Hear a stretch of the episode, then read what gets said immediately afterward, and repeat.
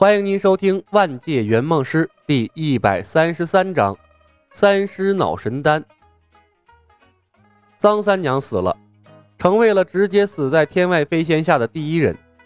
天外飞仙速度很快，他走的时候应该没有痛苦。张三娘死得其所，他终于帮日月神教试探出了天外飞仙的底线。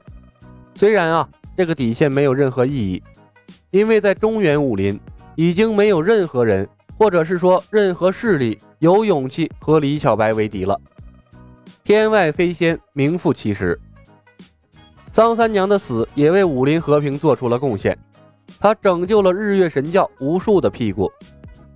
当桑三娘腰部以下被李小白的战车撞成了米粉，惨死在日月神教几大长老的眼前，即便刚烈如桐柏雄，那也是肝胆欲裂。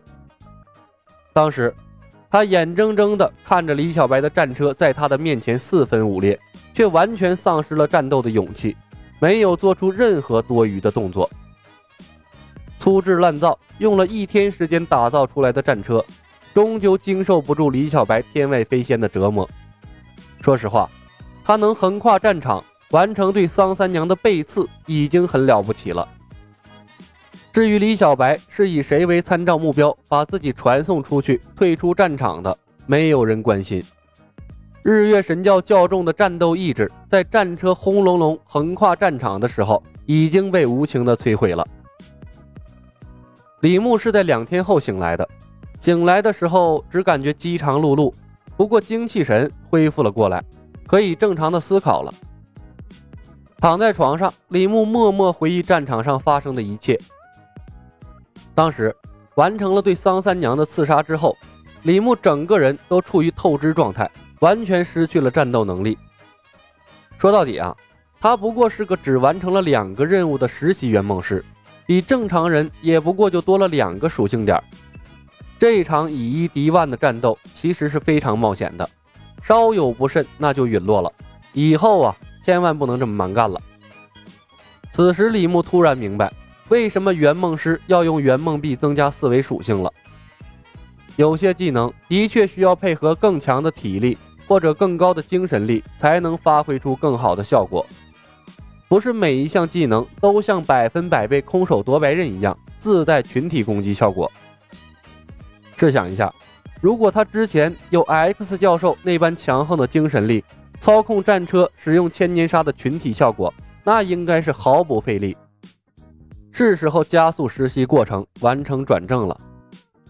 反思了一番失误的所在，李牧默默调动微弱的内力，缓解肌肉的酸痛。稍后，他翻身下床，整理衣物，开门。夏日的阳光有些刺目，他下意识地微微眯起了眼睛。入目之处，竟然是一架精心打造出来的战车，漆黑坚固，接缝处铆钉整整齐齐。车前挡板上密密麻麻挂满了缀着流星锤的绳索，看上去啊，就像一头冰冷的机械怪兽，凶猛野性。李牧是一头黑线，这群憨货还真把战车当成他的标配武器了。不过，这对李牧来说也是一件好事儿武学联盟在见识到了战车的凶猛后，仍肯为他打造出这么一架大杀器，那意味着。都对他整体臣服了。战车旁，令狐冲和任盈盈正在小声交谈着什么。听到开门声，两人同时看了过来。令狐冲一脸的惊喜：“师叔祖，您终于出关了！您都已经闭关两天两夜了。两天两夜，这么久了？”李牧愣了一下：“你一直守在这里？”令狐冲拱手。师叔祖有命，令狐冲莫敢不从。许多人想进去探望师叔祖，都被我拦了下来。没人敢打扰师叔祖闭关。辛苦了。李牧笑着对他点了点头。令狐冲是他为自己设立的最后一道防线。虽然嵩山被他打造成了一个相对安全的环境，但是小心无大错。笑傲江湖的世界，令狐冲虽然性格可能有些许的小问题。但在所有人中，他的人品那无疑是最让人放心的。毕竟啊，这是一个为了承诺六亲不认的人才呀。李牧问道：“战况怎么样？”令狐冲崇拜地看着李牧，兴奋的道：“大获全胜，师叔祖一战定天下。”意料之中，日月神教都被他摧残成那样了，如果还能反败为胜，那这左冷禅也太无能了。咕噜一声，雷鸣般的响声从肚子里传来。李牧尴尬的一笑：“呃，有吃的没有？”早准备好了。任盈盈微微一笑：“师叔祖一直在闭关，饭菜已经换了六回了。”李牧抿了抿嘴唇：“走，边吃边聊。”李牧一番狼吞虎咽，等腹内的饥饿感缓解了许多，令狐冲絮絮叨叨的声音才传进了他的耳朵里。师叔祖击杀了桑三娘之后，日月神教的教众都被夺了心智，将师叔祖奉为了天人，再也无心反抗。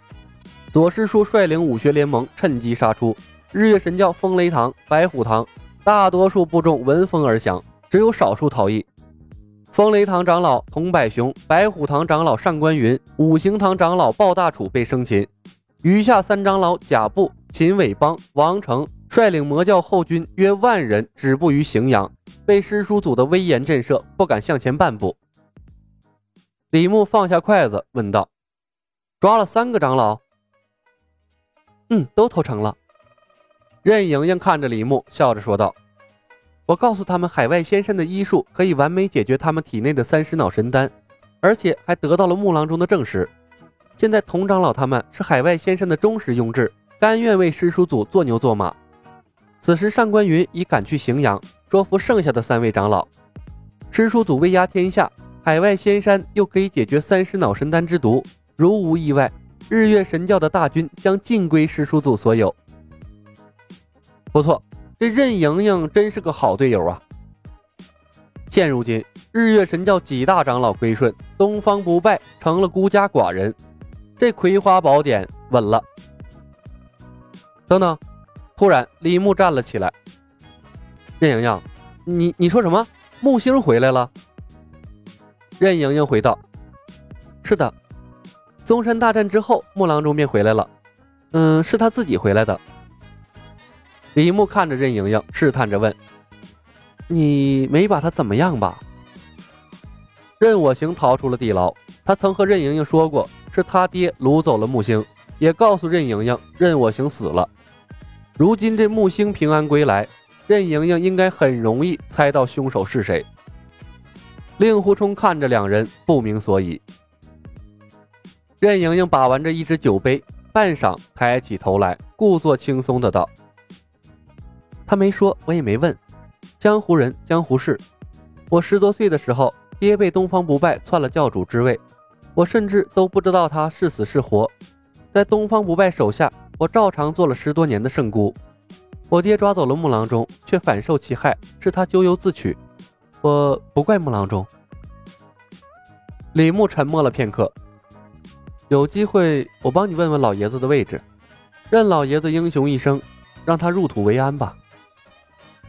任盈盈的眼眶一下红了，深深看了李小白一眼，擦掉了泪水，垂下了头，轻声说道：“谢谢。”李牧笑了笑：“呵呵，不用谢我，怎么说呀？你也帮了我不少的忙啊。”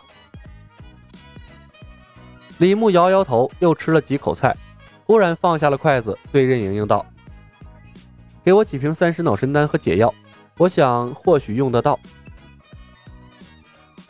本集已经播讲完毕，感谢您的收听。